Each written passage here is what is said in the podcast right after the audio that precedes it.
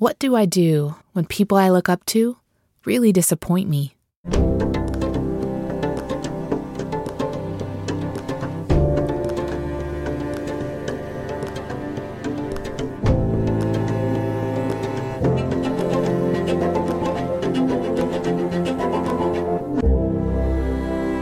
Hey, what's up? This is Cheree at Bible Project.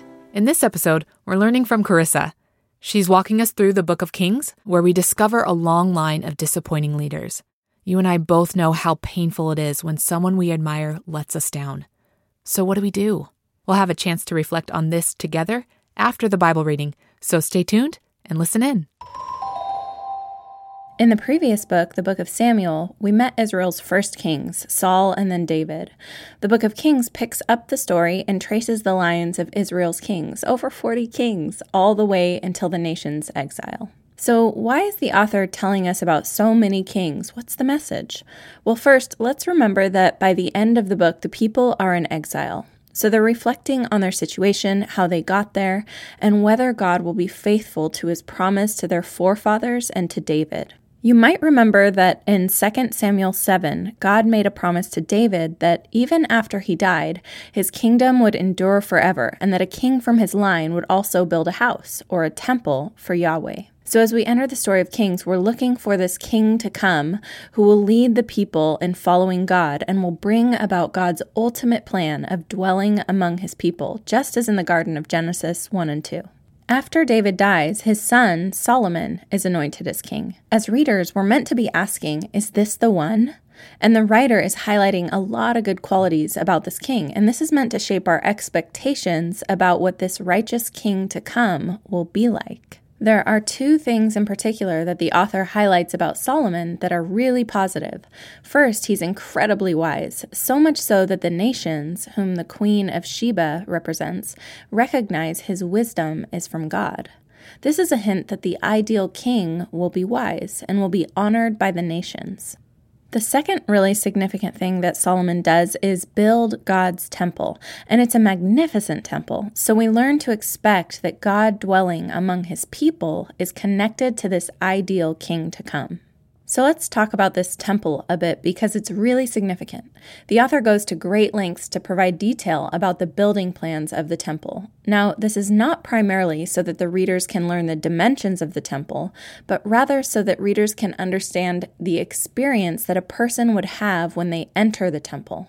The temple was filled with imagery from the Garden of Eden, both how it's described in Genesis and also in the prophets.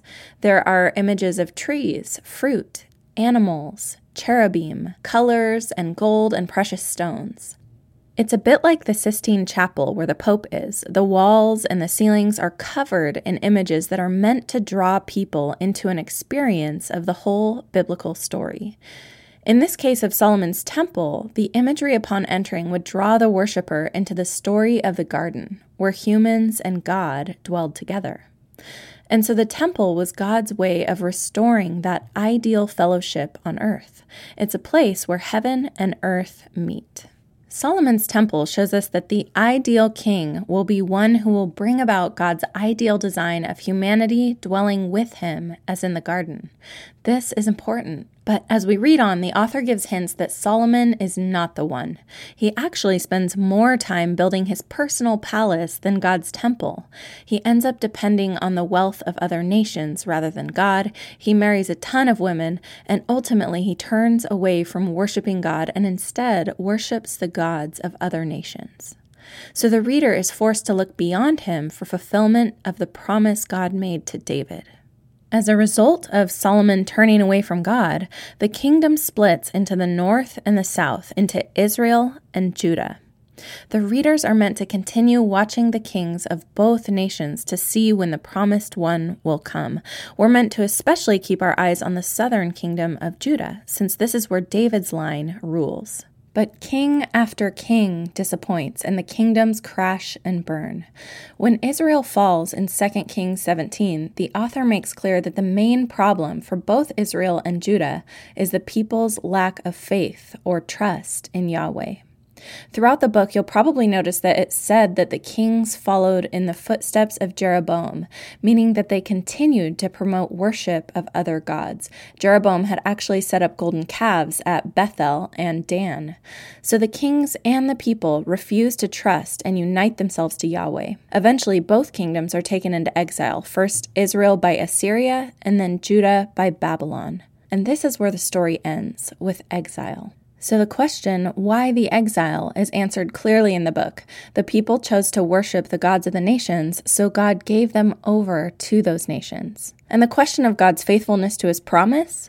Well, the book ends with a thread of hope. Even though the kingdoms were destroyed, David's great great great great grandchild, Jehoiachin, even though exiled to Babylon, is still alive and for some reason is being treated well there.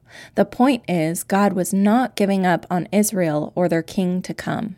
But it's also clear that these human kings were so opposed to him, and even the better ones, like David and Solomon, fell short of uniting the kingdom and bringing peace with God and nations.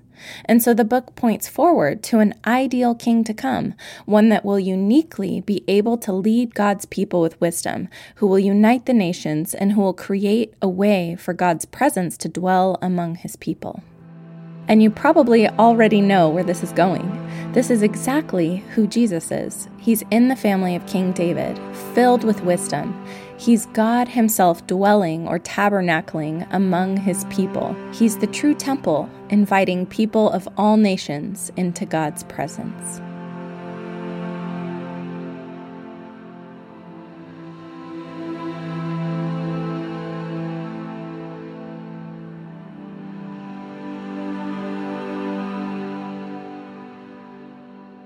First Kings 6, 23 through 31.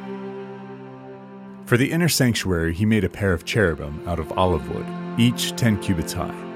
One wing of the first cherub was 5 cubits long, and the other wing 5 cubits, 10 cubits from wingtip to wingtip. The second cherub also measured 10 cubits, for the two cherubim were identical in size and shape. The height of each cherub was 10 cubits. He placed the cherubim inside the innermost room of the temple, with their wings spread out.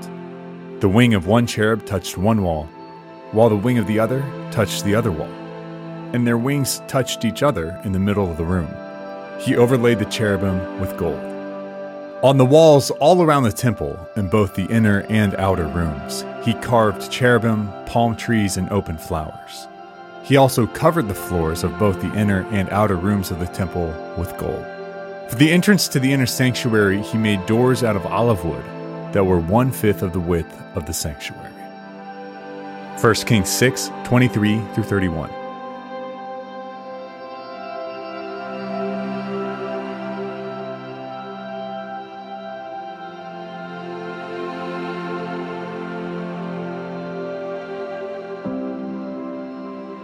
Now let's summarize what we've heard so far. The book of Kings reflects on how Israel ended up in exile.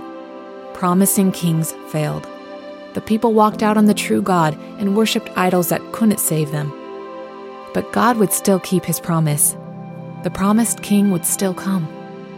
This king would be the true David and a better Solomon. He would lead God's people with wisdom, unite the nations, and make a way for God's presence to be close to his people. This is exactly who Jesus is. He's the promised and perfect king. So wherever people disappoint, King Jesus is right there, inviting us into the beauty of his temple, his perfect presence. So let's take time now to begin to let that really settle in. I have three things for you to consider today. Listen in and just press pause if you want more time. All right, here's our first question Are you disappointed with someone right now? Okay, Take some time to express just exactly how you feel in a prayer to God right now.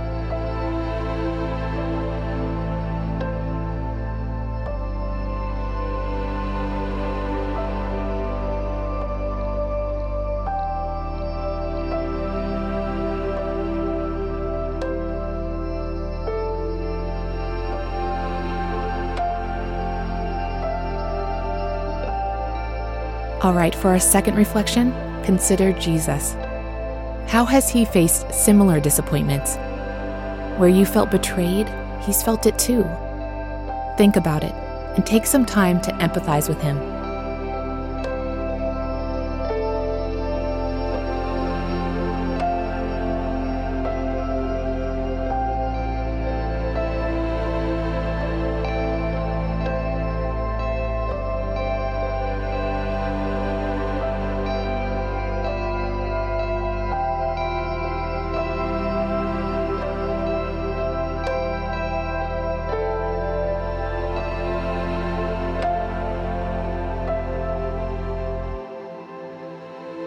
And now for our last reflection, let's remember where people fall short, Jesus measures up.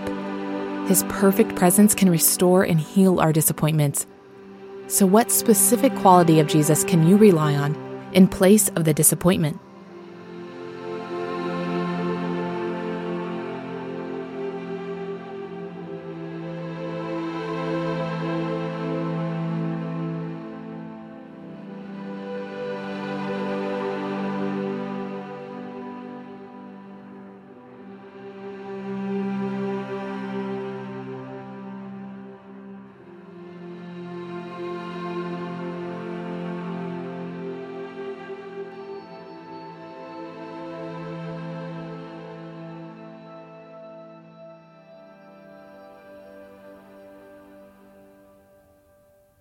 Hey, thanks for joining us for today's reflection.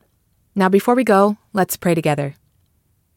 Jesus, when I think about who you are and your perfection, and then I see the imperfections of those around me who've disappointed me, I, I realize that there's hope, that you can overcome, that you can fill and restore and heal all the areas of lack and so I look to you, God, and I ask that you would restore every place where I've been wounded by leaders who've disappointed me. And I also humble myself because I know I've disappointed others.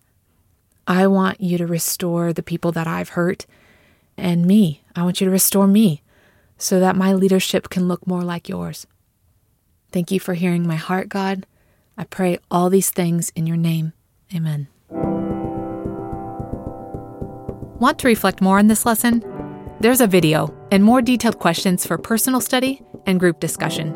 Check it out at bibleproject.com/study. Today's message was by Dr. Carissa Quinn. Our show production and scripture reading was by Dan Gummel. Thanks, Dan. Our theme music by Grant William Harold. And I'm Cheree Hayes, your host. Reflections is more than a podcast. It's a community of friends who are reflecting on the Bible all throughout the week. Friends like Donna, Hey, I'm Donna from Sydney, Australia, and I like to start my week with reflections by listening on my Monday morning commute. Share the Reflections community with others. Invite your friends today. Bible Project is a crowd funded nonprofit located in Portland, Oregon. We provide free resources so we can all experience the Bible as a unified story that leads to Jesus. It's free because of the generosity of people like you from all around the world. Thank you.